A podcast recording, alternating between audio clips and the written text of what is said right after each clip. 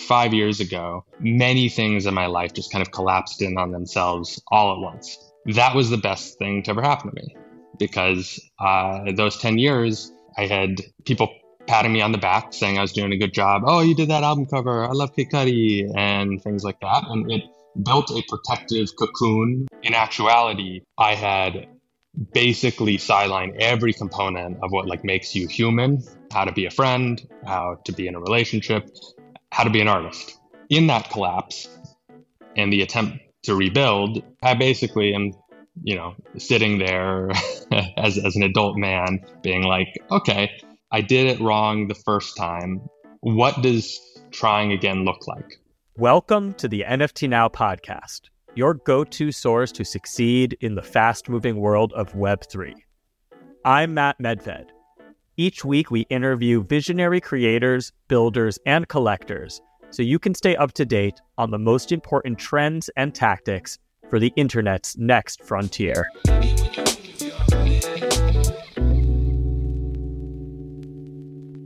GM, GM, and welcome back to the NFT Now podcast.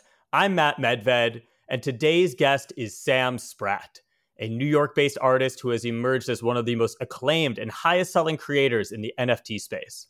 His Luci series of digital paintings paired with written psalms has generated millions in primary sales, with six figure sales at major auction houses like Christie's.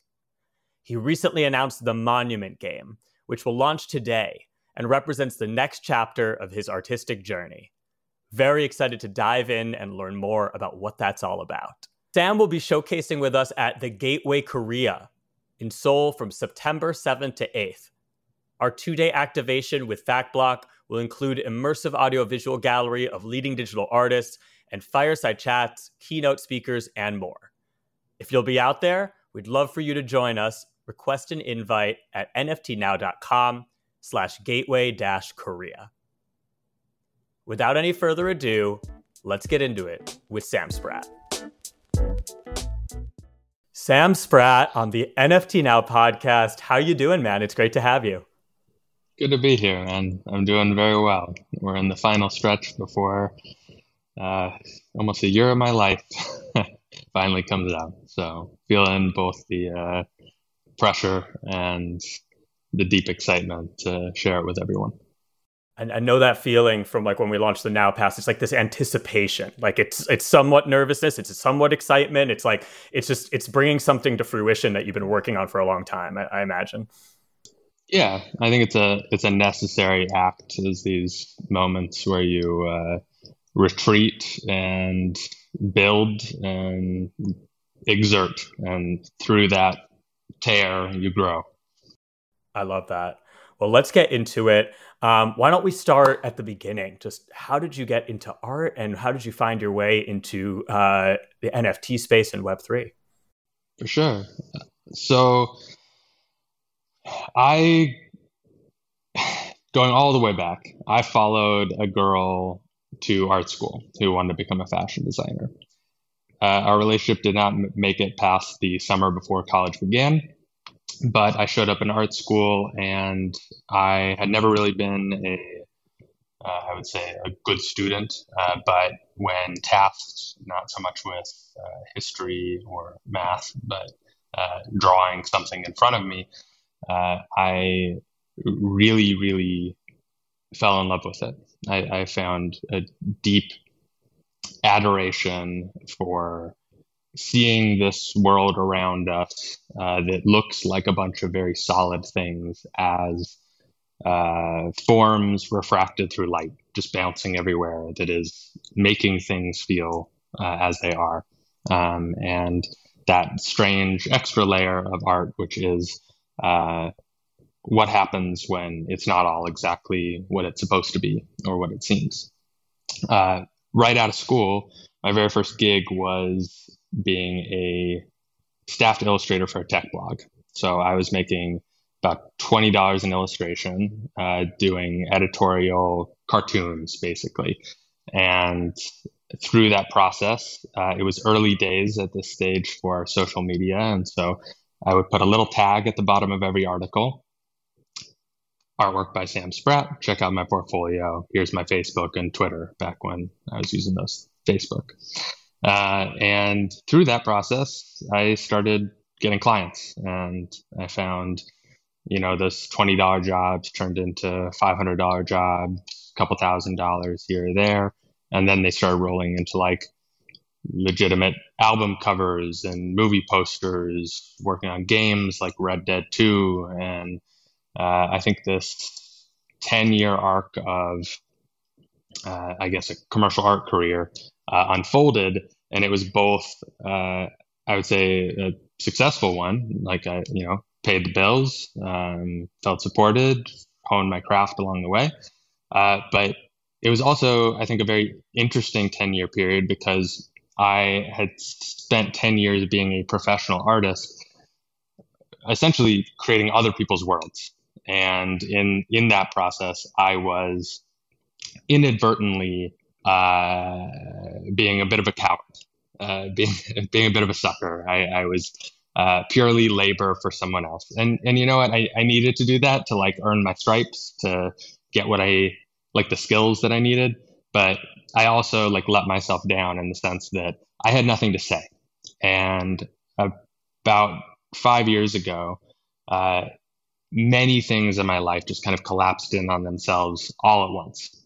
And that was the best thing to ever happen to me because uh, those 10 years, I had people patting me on the back saying I was doing a good job. Oh, you did that album cover. I love Kid and things like that. And it built a protective cocoon or bubble or ego around me where I could feel like I was doing something remotely right. But in actuality, I had basically sideline every component of what like makes you human to create that client list and work on those jobs. And everything else that is life, I had totally missed, just top to bottom how to be a friend, how to be in a relationship, how to be an artist. So, in that collapse and the attempt to rebuild, uh, I, I basically am, you know, sitting there as, as an adult man being like, okay, well, I did it wrong the first time. What does trying again look like? And art felt to me like a very tangible first step.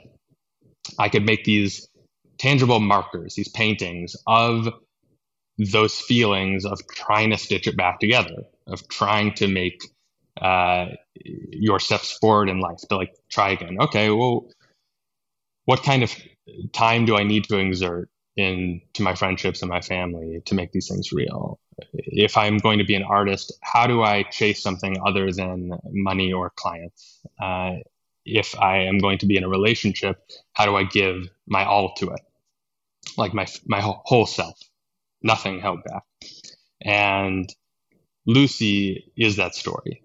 Like Lu- Luci is charting the course because for me, I felt like, man, it would have been nice if someone let me know all the steps before like some state of enlightenment, like all the ugly gross, kind of sad and over earnest steps of clawing your way back into something and trying again.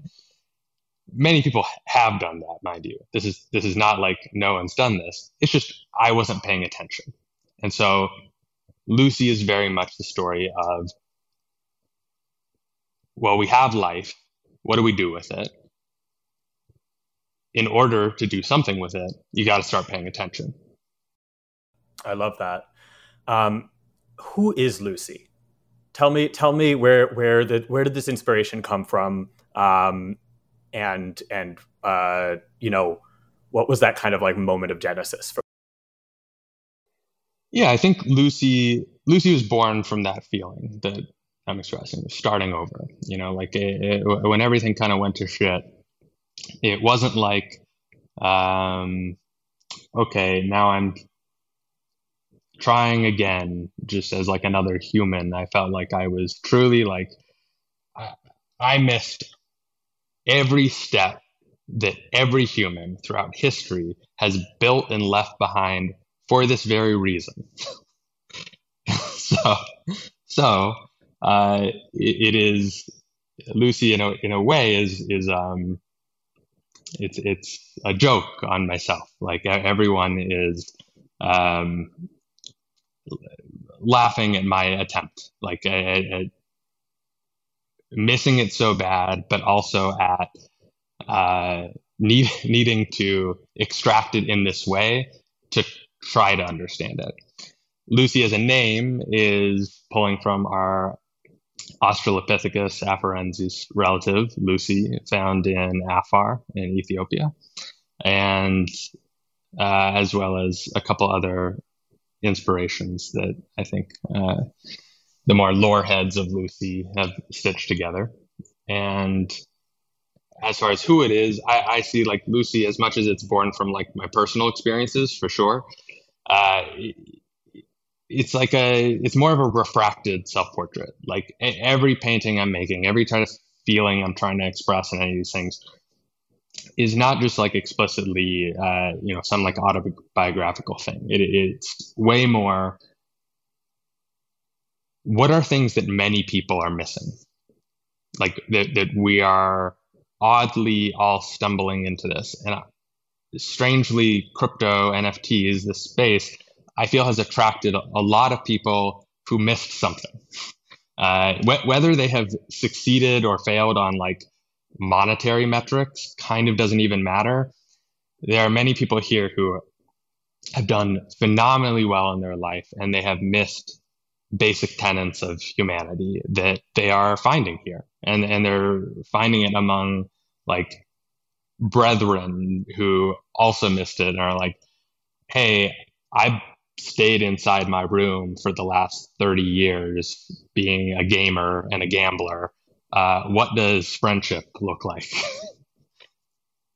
so I, I, think it's the, the primary driver here is make something that is my whole self nothing nothing held back you're, you're getting all of me and Luci but it's not just there to be some kind of like emotional vomit it's there because when I see that in other people, like that is the thing that is the primary motivator to keep going. Of all right, I you, we don't need to like just stay in sad sack mode of everything we missed forever. Get up, go, build, make something, find your tribe, find people, stitch it together, make something bigger, stretch, grow, tear. Like this space is good for that. There's a feeling of decay in whatever we were up to before it, that here, even for all of its faults and all of its problems, there is, I think, a profound driver to see and create whatever the future holds. I love that. I love, love the way you put that. Um, talk us through the early days of the Luci project. Like, when did you start creating art uh, featuring Luci, and when did you start minting uh, art featuring Luci? Yeah. So in late 2020, I had just done an album cover for Kid Cudi, and I got that like sweet, sweet dopamine hit of like doing an album cover that a lot of people see because like, you know your friends like text you, like I see it on Spotify. But I've been doing that for 10 years, and so I watched that kind of like dopamine hit drain very quickly. And I'm like, oh shit, okay, I've done it again. I'm back here. I, I'm I'm looping. I'm doing the same thing again. So I decided to take a feeling in my life and I made a painting called Slip Space. And if you look at it next to that Cudi cover, you can like feel the color similarities enormously. They are very much like made in that same moment. But it was the first personal piece. This is before I had done any NFTs or anything like that that I had made in a very long time. That's that's how like lost and abstracted I was from being an artist. I like wasn't even making things for myself anymore. So I made that and I enjoyed that process so much that I was like, all right, I just need to shut all this down. So I literally just like stopped taking clients.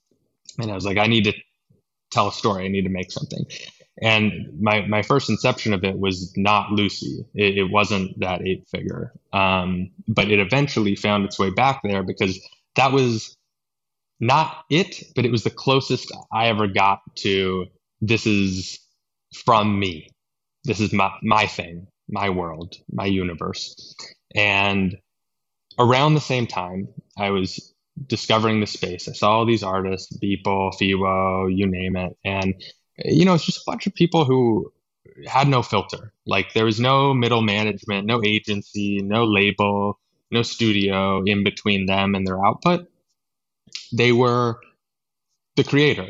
And it really only required one person to align with them, to collect them, to say, this works, keep going.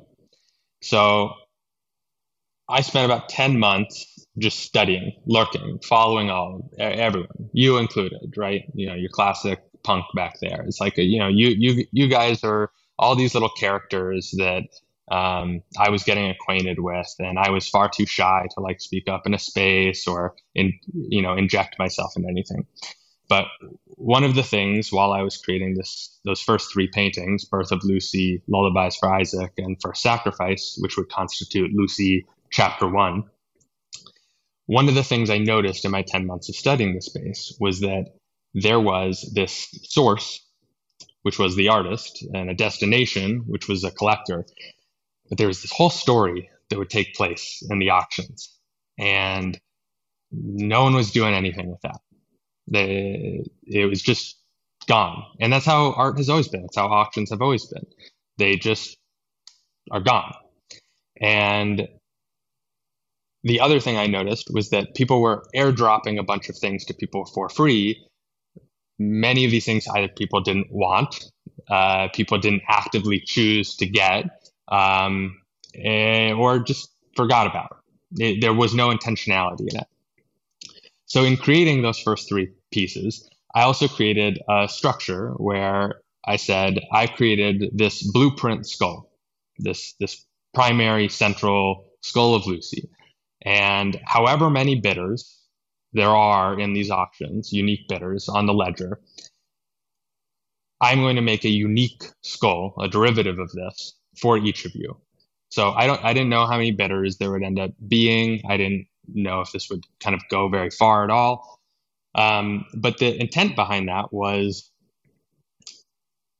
this moment in my life, I was trying to do my own thing. Like I was trying to like get out of a cyclical pattern that I had been in for uh, over a decade. And any energy that someone could stack, every offer that stacked and multiplied into each other, if they gave me that, well, A, thank you, right? Like gratitude is good. It's a good place to start. But I think that like gratitude is more powerful when you return it in a way that only you know how to do. And so for me, that was painting. That's like that's all kind of all I got. missed everything else. Painting, okay. So I got all that. The auctions ended up getting rather heated and interesting. We got a lot of very high level collectors like Barad and Cozomo in there. And it was both an amazing start to the, actually the story of Luci, but it also planted all of these seeds for the skulls. So I created these 50 Skulls of Luci. And uh, about six months later, once I finished creating all of these derivatives, I created a claim portal with the protocol engineer who I worked with at SuperRare at the time, named Zach. And the intent of the claim portal was to avoid that airdrop.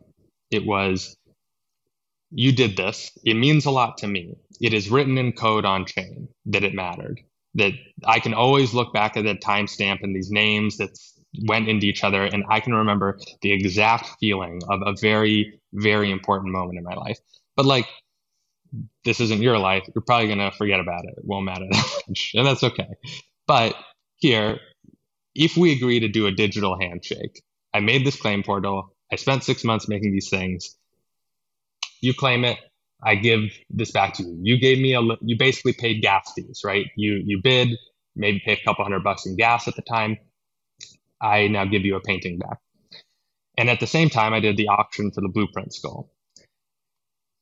When all of that went down, I initially honestly thought I like kind of failed. Like those first auctions were very way beyond my expectations, and the blueprint what what went for a, a great price, but there was no like secondary trading of these skulls or anything like that. And I was like, okay, well, you know, I, I think the intent to thank people that was inescapable. That was just the primary motivator. And so if these things around this space and this world don't value that, okay, but you know what? I did it. I meant it.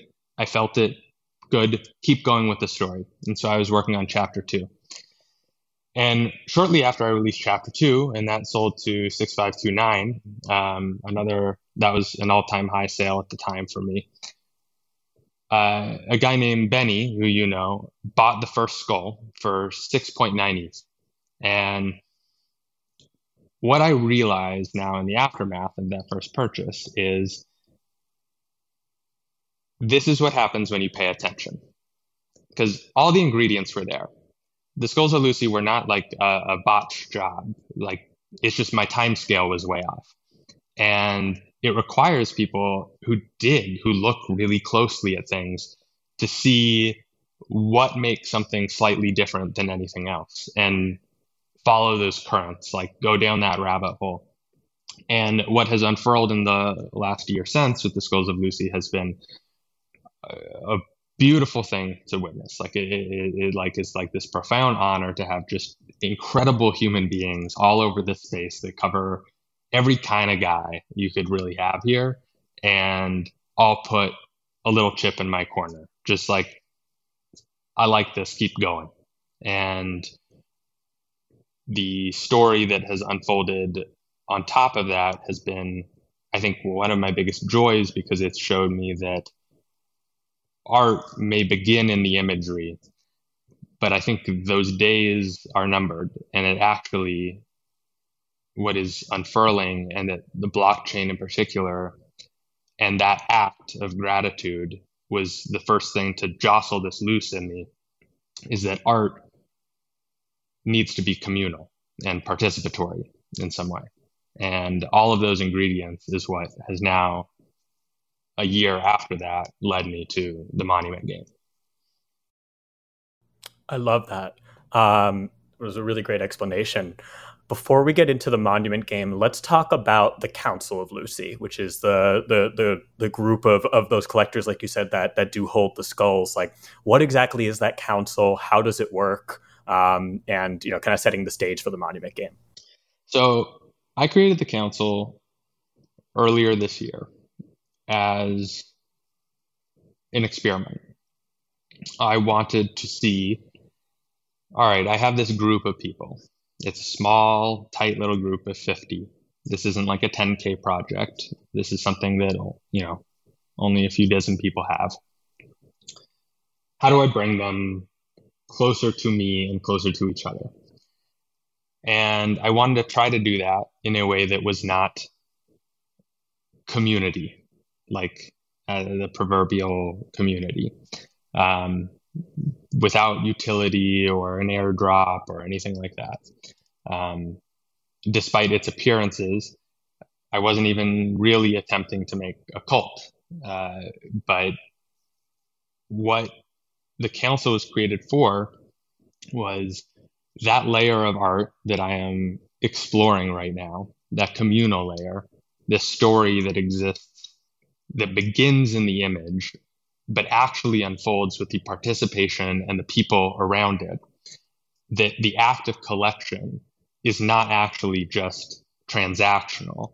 It is the beginning of an actual bond that, if nurtured and strengthened and brought deeper into it, can actually do something kind of crazy. That that there's a gravity that can form around this that not just like links me to each of these people, but starts linking them to each other.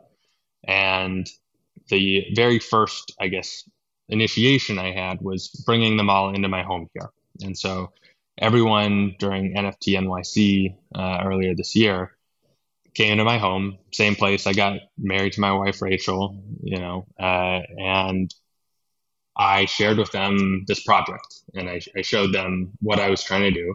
And I asked them, uh, hey, I don't have any free thing for you. I actually want something from you. I would like to give you a responsibility. and be woven into my art. This will require some of your time, it'll require your judgment, but if you're open to it, I'd like to try something out. And that is what the council is. That is its entire driving purpose is I want as my life as an artist, as Luci grows and evolves, that every single person that connects to me in some way that tries to help me, I want to try to create systems where they touch this, that it's like real, that like I I'm making this right now. Like I'm spending all of my time and effort. This is all my focus is that if you come into it at all, come because you are curious about seeing that grow and any connection you can form within it. Everything else, bullshit. I can give you no promise. I can give you no anything. This is purely if you are like, I see this thing, I want to help it keep going. And what I've gotten out of that has been amazing because the people who collect these things are smart as hell. There's a lot of very intelligent people who are approaching life from very different angles. And so all those blind spots that I have from missing so much in my life, I now have like this incredible group of people who I can go to and ask for for advice and guidance to test my ideas up against things and never just have one voice that is guiding, but have a dialogue and a discourse. Uh, a, what I try to live my life by is the idea of mental sparring. It's like everything gets better if you fight it out. I love that. I love that. So now that we've got the the Council of, of Luci, what is the Monument Game, and what role does does everything we've discussed uh, play in this next chapter? So I've been planting all the seeds that are necessary for the Monument Game to exist since Luci began. So this is seeds that pertain to the story, the lore, the codes, but also the market structure, right? This is the actual like real world things that have unfurled since Luci started.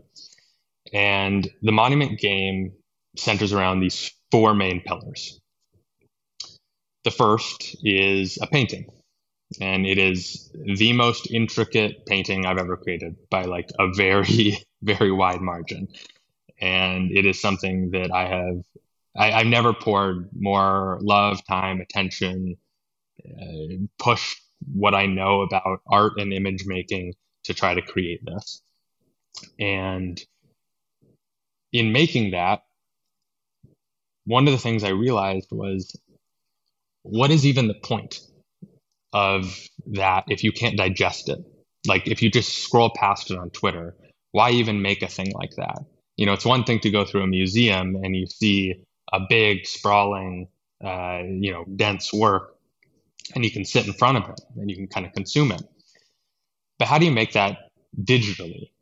And for me, that that required essentially building our own platform. So I went out and I met with a bunch of developers. And one of the developers I met with was Duncan Cockfoster of Nifty Gateway. And I pitched this to him and I said, I have this idea. It would basically require you guys to like make a totally different site and just take it over. Any interest? And so I explained I got this painting, pillar one. Pillar two is a game. It's a viewer. It's a way to go close to the painting, to zoom and pan around it, to get close to these 20,000 pixels worth of painting and find something in it from the hundreds of stories that I've woven throughout it. And the third pillar is my first edition work, which serves as the ticket to enter this one of one and leave an observation of what you find. Now, the goal of those first three pillars was how do I create a work of art that I'm truly proud of, that I poured all of my love and time into? How do I widen a circle with a new group of people, but also have their very first interaction with this be at something that only a few can collect, Right? Uh, that that isn't for everyone. And have their first time in this be one where they're not just clicking a button, they're not just transacting, they're not just here to flip, but try to create a game and a system that actually disincentivizes that almost entirely and makes your very first entry into Luci as one that demands something of you. Like it requires you to give a piece of yourself to it. So to ask this of people, I, I think is a lot, right? To ask someone not just to like pay me money to buy my art, but also to come in and give me their time and thought and attention is, I think, something some would do, but this connects to those market structures that I was talking about before of, well, what if you just meet people where they're at? What is a game without something on the other side, a reward, something for playing well? So the fourth and final pillar is the skulls of Luci. It's the council. So that one of one is the object of attention, right? It's like the fire at the center of it. The skulls of Luci and the council are the people all sitting around the fire. They are the ones that are swapping stories. They are the community centered around it. And now this outer rung of players can get closer to the fire if they play the game well. To do that, the council is going to be gathering around, taking all of these 256 observations once the game closes, and they're going to deliberate on them.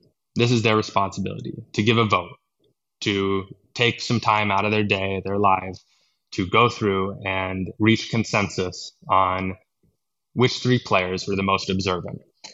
And those three players will win a Skull of Luci and a seat on the council because I kept three and they are now going out. So the aim of these systems of the one of one, the skulls of Luci, and now the players is how do I how do you have these rungs and it's not just like okay now here's something but it's for more people. How do you actually deepen the bonds and links between all of them? And the monument game was first and foremost built to share something I love about art, which is look closely at things. Like you can find something to love if you go infinitely into anything. If you're paying attention, good things happen always. How do you make a game that reinforces that concept? You need the carrot at the end of the stick.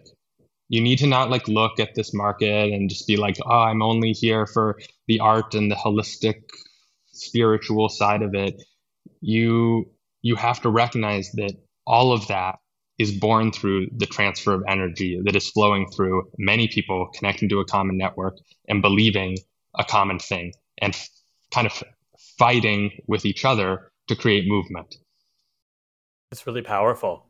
Uh, I've been no- I've seen obviously the um, the players being selected, uh, you know, on, on social media and and this participatory element that's also kind of like widening the the scope of, of involvement with with your community. Um, like how is that how has um that uh that reception been and and has it been playing out sort of like the way that you'd envisioned it? Yeah so as i mentioned i gave the council a couple of responsibilities. So one was the vote but the first was actually to give me a name and it was i basically tasked them with give me someone you believe in or who believed in you someone who you want to support or see do well in this community and of these 256 editions, we will set one aside for them so they can play the game.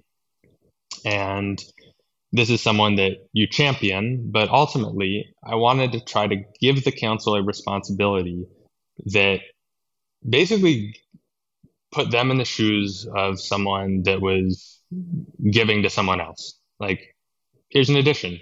Here's this is, you know, 3.33 ETH worth of uh, worth of art and a ticket to play this project.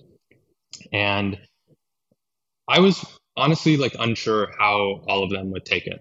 Like I, I wasn't sure if they would want to. Like, wait, why can't I keep it? Why can't I play? But every single one of these people on the council understands A, they can't win the game. B, they can't even vote for their own champion that they've nominated. And C, that champion who they've selected has almost universally been someone that they just think is great. And and it, it, this has been, I would say, over half of them have been artists in the space. Uh, some of them have been collectors, builders, engineers. We've got a few people who are outside the space who are coming into it uh, through this. People who are, as I said, like there's this layer of story in Luci that is unfolding outside of the imagery and within that council. So the the responsibility of giving each of them this a ticket to give to someone else is essentially to say, well, what's your story? Like, connect me to someone that matters to you. Uh, and I think through that process, I've, I've learned amazing little like histories between each of them. Some of them have been like their mentors. Uh, some of them like colleagues who are in the trenches with them in the early days, uh, or just like artists they support and believe in. It can really be that simple. There's even a few who really had a, a tough time even picking because they're not that deeply woven into the space, and they just gave them to artists that they like but have never actually even spoken to. So like there was a range of people, even some were uh, like Cyborg Nomad, who actually collected the blueprint skull. He gave two of his. He he has two skulls, so he had two tickets to give away. He gave his to just uh, Mellow and Seven Eight Seven, uh, two guys who he just knew because they had been following along with Luci for a long time. They had like decoded a lot of the lore. They were like way down underneath, and he knew that they would play it well, right? And it wasn't like they're playing it well for him. He doesn't get the spoils of this, right? And I think watching that unfold in this like strange network casino where so many of the decisions get made are extractive has been I think uh, a very encouraging sign that like you know you just build the kind of thing that promotes the kind of behavior that you believe in.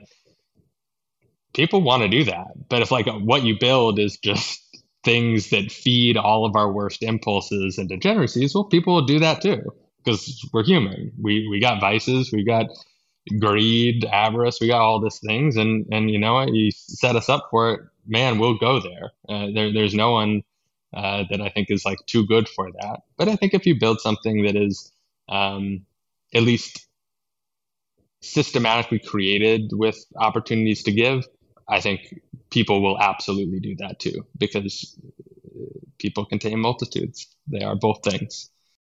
Yeah, well said. Well said. So obviously, this podcast is releasing on the 17th. So take us there the 17th like what what what's going on with the monument game uh, how can people get involved what do people need to know and what are the next steps uh, on nifty gateway is going to be basically a site that you've never seen before we are taking it over for a week with the monument game when you go to this page what you will see is you will see this giant painting and you will be able to enter it and go inside of it and look around it. And you will be able to place a marker uh, to leave an observation. And you will need to buy a ticket in order to leave the observation. But anyone can view it. Anyone can look around and see what other people are conversing. All these things are coming in in real time. So not only can you leave your observation mapped with the coordinates uh, on the painting, but you can also compete with each other, converse with each other on top of it. And so what that serves is you'll see this toggleable, almost heat map of observations that people have left that is like a digital varnish on top of a digital painting. It is a communal layer of the artwork that unfolds on top of it. And from August 21st to August 24th, that one of one that everyone is observing on top of the monument game will be on auction. Uh, and it will be on auction within Nifty Gateway, but on a manifold contract. So it is actually a manifold auction, fully on chain, that is taking place within the walled garden of Nifty. And then the tickets will be able to be purchased on Nifty Gateway. There are 256 of them. Uh, obviously, the players that have been selected, as well as PTM, who through a Christie's auction uh, collected the first and only allowlist spot uh, for, I believe it was 19 and a half ETH or so. And he will actually be the one that enters the game first. So he'll be leaving the very first observation before anyone can enter. Then the auction begins, everyone can leave their observation, and for four days, this thing runs. So you have four days to leave your observation, and you don't have an NFT yet. By buying a ticket, you have purely secured your observation. It's like an ammo counter. You spot one, you have one shot, then you let it fire. Um, and you may do that out of the gate, you may hold it, but it's got to be during that window. At the 24th, when this auction for the monument game closes, the game closes too. And all of those tickets are minted with their observations that were left atop them written into the metadata, the trait data and description of each. And Nifty has also built an entirely new sep- secondary market just for the monument game as well, where you'll be able to go through and read all the observations. With the auction closed, the game ended. Now these editions are minted. So these 256 are now in the hands of people.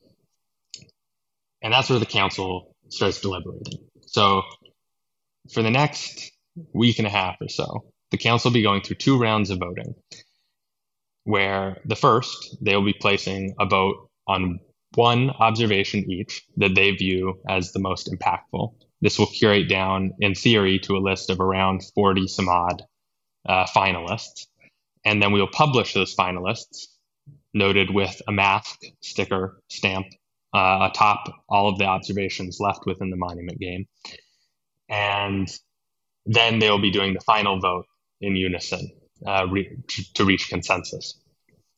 During that period of time of deliberations in the secondary market, what is valuable to me is the observation left. So if you have written down, if you have given a piece of yourself to this project and you've, you've shared some unique variable that only you have, some part of your life that is reflected and refracted through the art, that's what I'm looking for. That's what the council is looking for. And so to win the monument game, you not only need to leave that observation as voted on by the council, but you also need to hold on to it. Right? So if you don't believe in yourself enough during those deliberations and you try to sell or flip your edition, you may make your profit or whatever. You do do as you please. That is entirely up to you. But the downside is you have also, in the event that is the winning ticket, you have also sold away your seat on the council and the skull of Luci that comes with it. So it's the game, the structure, the incentive is okay, you come in and you collect this thing, but you can't sell it yet. And in fact, your entire incentive structure is all right, you bought it, you have an edition of mine, but to make this thing the most valuable it could possibly be, you actually have to now give it your time and your thought and your attention. And if you don't do those things, that that you you have the freedom to do that. That is entirely your call. But the the game, the incentive structure has been put in place to promote that. And then in the aftermath of it, it now instead of all right, now I've got this thing, who can I sell this thing to? It is how competitive are you? Like how much did you really get in there? Are you are you gunning for this? And to me, I I love treating art, observation, life as a competition. A friendly one, mind you, but I think that we get stronger when we are pushed, where it's not all WAGMI, where that energy is get the fuck out of here. I, I, I want people to run run like wolves with each other. I want them to like nip at each other's heels and attempt to come out ahead. Like there's something beautiful found in that process. It's it's what I enjoy most about art is like doing that against myself, finding other artists that are so inspiring and creative and letting the, what they've output into the world, their extractions, like feed me and fire me up to go further in and see what else I'm capable of. So within the boundaries of the monument game, it is my my grandest hope that people play, but people play well and they play to win. Love that breakdown. Super, super insightful. And uh, look, I, I think you've just like stepping back, you know, kind of like zooming out a little bit. Like I think you've just done, Sam, like a really great job of of like utilizing the dynamics and the incentives and the opportunities that are created by this technology to like really build artistry and like these and like like a vision for artistry that that that that couldn't really have been done prior to to using this technology right? Like you couldn't really set up a game like this necessarily prior to like um you know like this this kind of like digital ownership revolution. And and you have really built community which is often an often used buzzword but you've actually built real community around your artistry and like and this project um, by leveraging that technology. And so i'm curious like how do you sort of think about this technology as like uh, a new creative canvas or like a, or, or a new creative tool or a way for you to bring some of these dynamics and uh, ideas to life so the monument game was born because i was in milan and i went to see the last supper and I don't know if you've seen it in person yet. It's it's a really special experience because it's a painting everyone knows. It is meme to death. It is not. It almost feels like unspecial, despite how famous it is.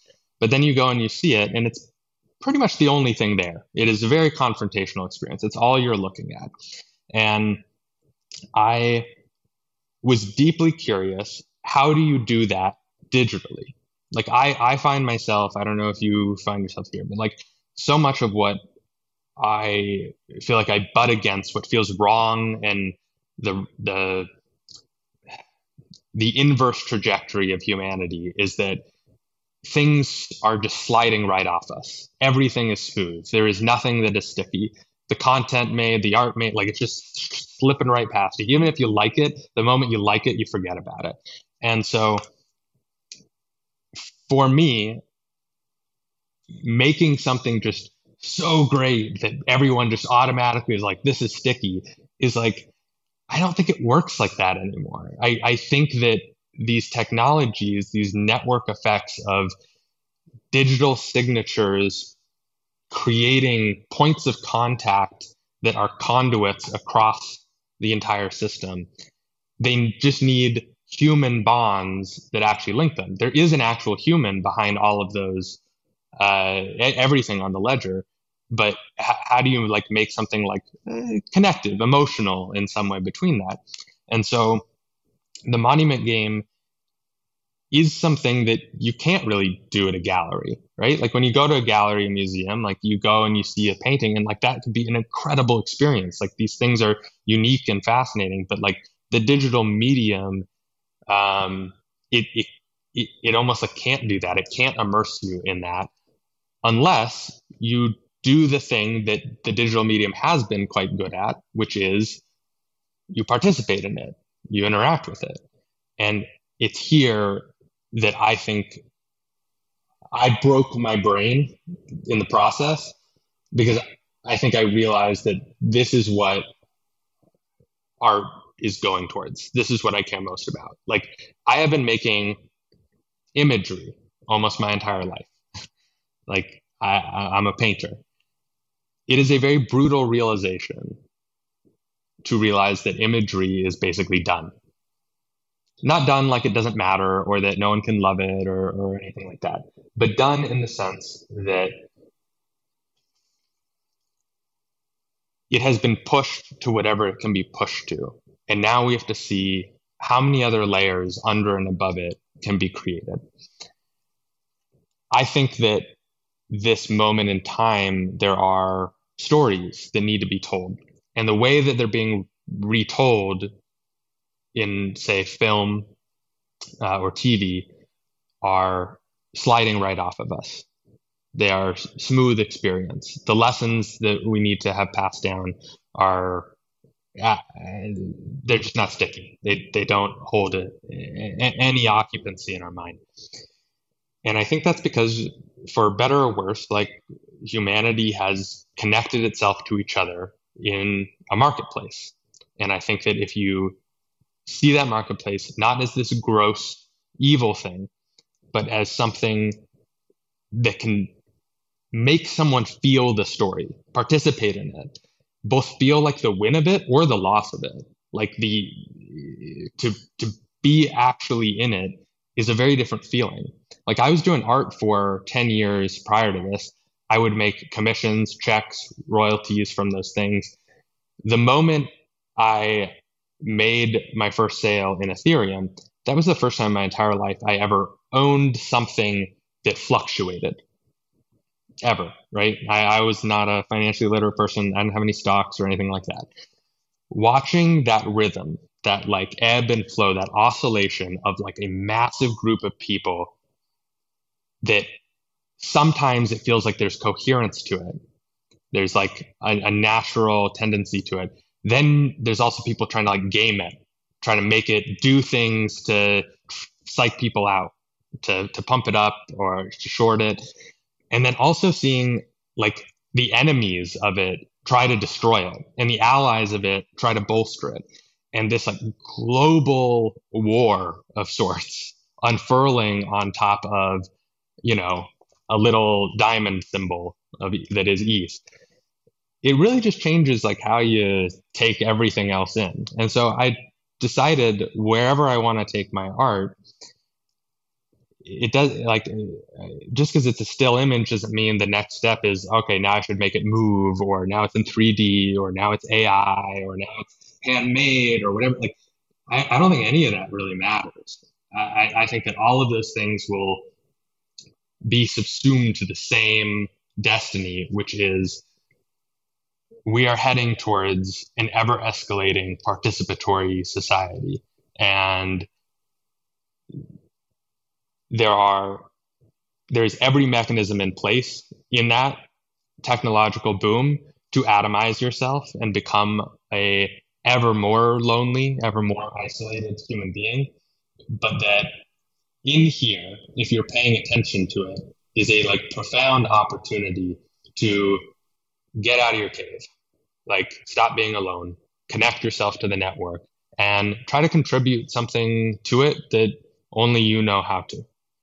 I think that this canvas is filled with insane opportunities. The monument game is really my first experiment in it, but all of the seeds that I have planted so far that are present in the monument game, all of the seeds of where I want to head next are present in the monument game as well. Amazing. Amazing. Well, when I when I told Benny that we were chatting, uh, I, I, asked him if he had any any questions for you, and he sent me quite a list. I, have I've selected two that I think uh, uh, will, will make the cut here, but um, uh, delivered courtesy of Benny Redbeard. Uh, tell us the importance of circles. This is a great question. I think I have a great family and I have three brothers, uh, a mom and a dad, and uh, we're all wildly different people. We like we we have maybe a few common personality traits, but like could not be more different. Doctor, rabbi, engineer, artist. That's that's my brothers. But within that unit, I have been able to like witness what it is to be strong and weak simultaneously within a unit and to be loved in your strengths and your weaknesses simultaneously. In marrying my wife, Rachel, uh, same thing, but deeper, even more profound, of sharing strengths and weaknesses, filling each other's gaps, looking where the other is not, helping each other through this world these circles of real human relationships that begin with family, partners, and then extend out to friends. Uh, I mean, this is how you survive, but this is also how you like learn and, and grow. And so if if you don't structure what you put out into the world as something that follows that pattern, that fractal, that design, I think you're missing it. Like it, everything is a concentric circle. It just is. It's as it can be as hacky of an observation as humanly possible. It doesn't matter. Like whether you want it to be true or not, there is a code that everything follows. Whatever religion you believe in, whatever your ideology is, it doesn't matter. There's something true. We're all pointed roughly at it. And it circles. I love that. I love that. Uh, I might select another one actually. Um, he he also asked, "What's the significance of a paper brown bag?" So, connecting to uh, the the origin story there of my first assignment in art school uh, when I showed up there was uh, my first day of class. We were sat down in front of a large wooden plinth with a bunch of brown paper bags crumpled on top of it, and we were tasked with drawing them with pencil. And uh, I had never drawn a still life really, and this was a very frightening prospect because many of the other kids in art school uh, had way more experience than me, had received more classical training than I had. Um, so I felt a little out of my depth. But uh, as we're sitting there, the teacher is just rattling off in the in the background like the voice of God.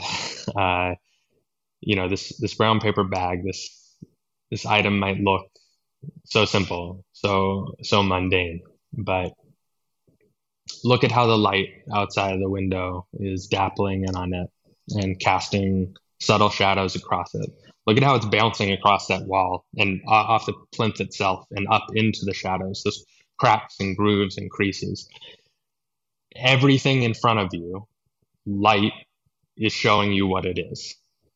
And that very mundane, uh, you know, lunch, lunch bag object was ultimately, I think, this the single like biggest catalyst for um, why I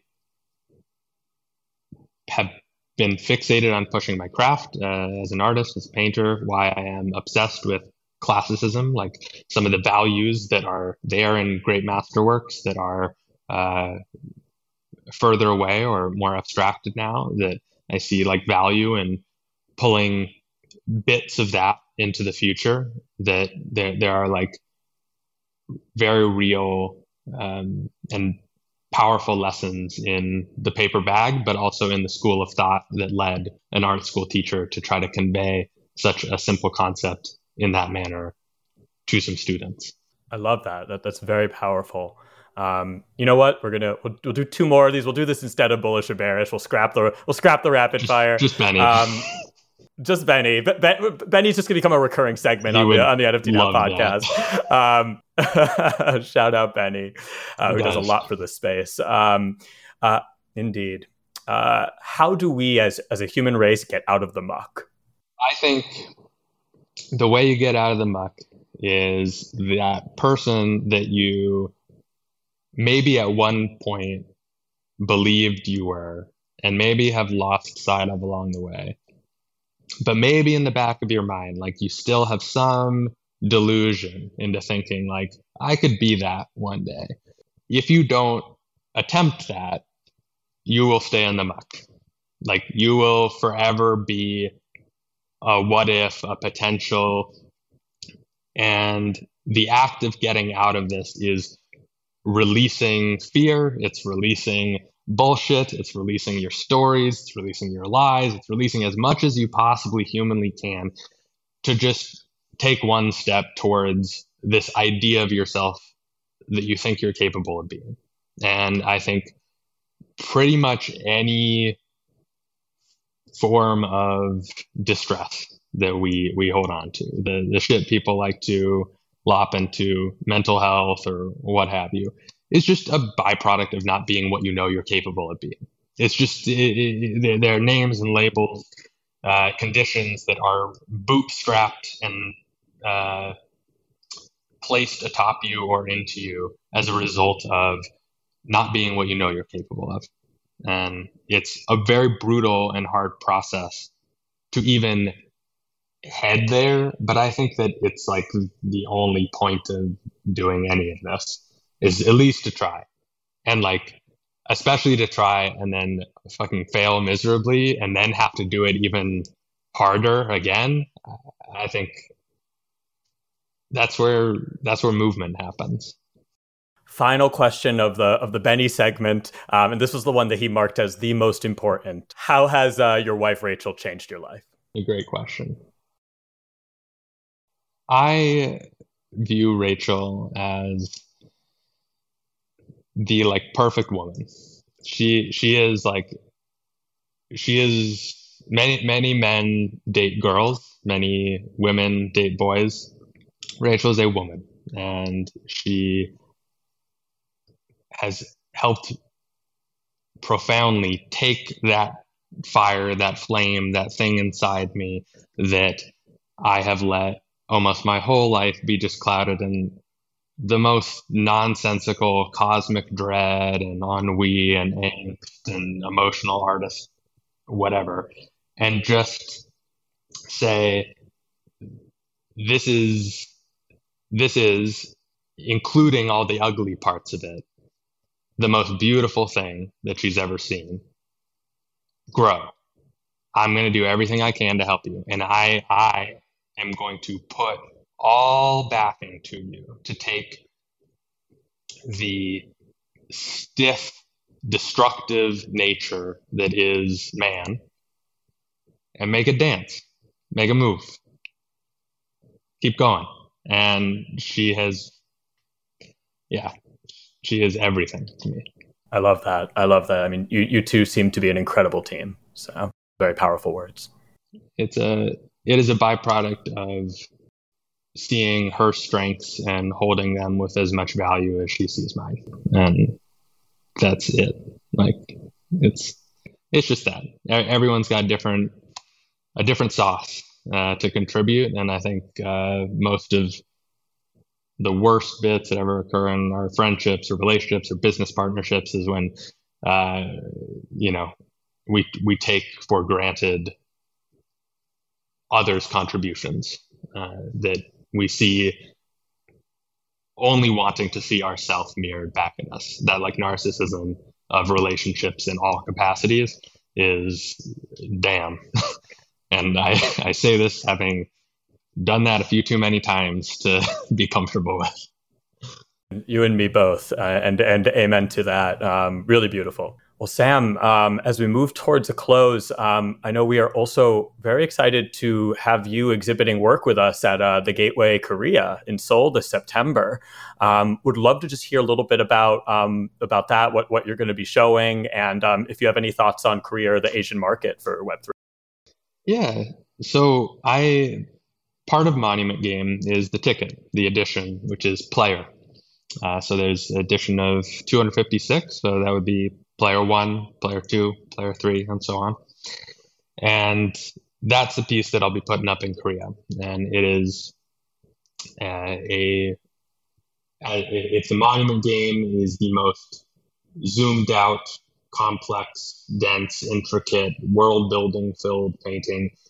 Uh, player is a very intimate and personal piece uh, that connects on top of it. And so I wanted very much for the first edition work I did to I create to feel very much in step with everything else I've made. Something that is has just as much time and attention and love put into it, um, but that I think signals what it is to like take that thing that used to only be for a few people and share it. And I guess if I had to like connect this anyway to what you guys are trying to do there is I think we are we are all very curious about whether we have all stumbled into the exact group of people that will always be here, and that is it. That this cast of characters is filled. The roster's done. This was a beautiful time in life. We all had fun. We all uh, experienced some wins and some pain, but that this technology may outlive it, but that whatever this current iteration of it is, it stays within this zone.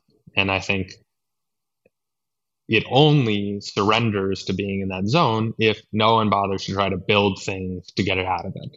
And so that requires building projects, artwork, platforms that promote the best ideals that have bubbled up in the last few years, but also requires people like you pushing into areas that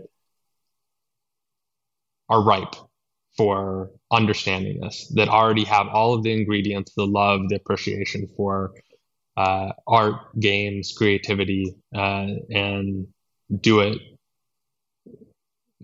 the same way you would in Miami, right? The, the same way you would anywhere else. And so, uh, for me, this will be the furthest away I've ever seen my art uh, displayed. So I'm very curious to see whether uh, my uh, angsty pale blue Australopithecus, uh, what people make of it in in Korea. But I think if life and the space is any indication, I think we we share pretty much everything in common, and the the country is pretty much irrelevant.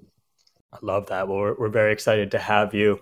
Final question before we wrap: Just what what else is next uh, for Sam Spratt for for your project? Obviously, I know you're very focused on the Monument game right now, um, but is there is there anything else you can tell us about the road ahead? If you can look at the Monument game and see everything that I have laid out in the last two years across this body of work, that the game literally would not exist without every step taken to get there.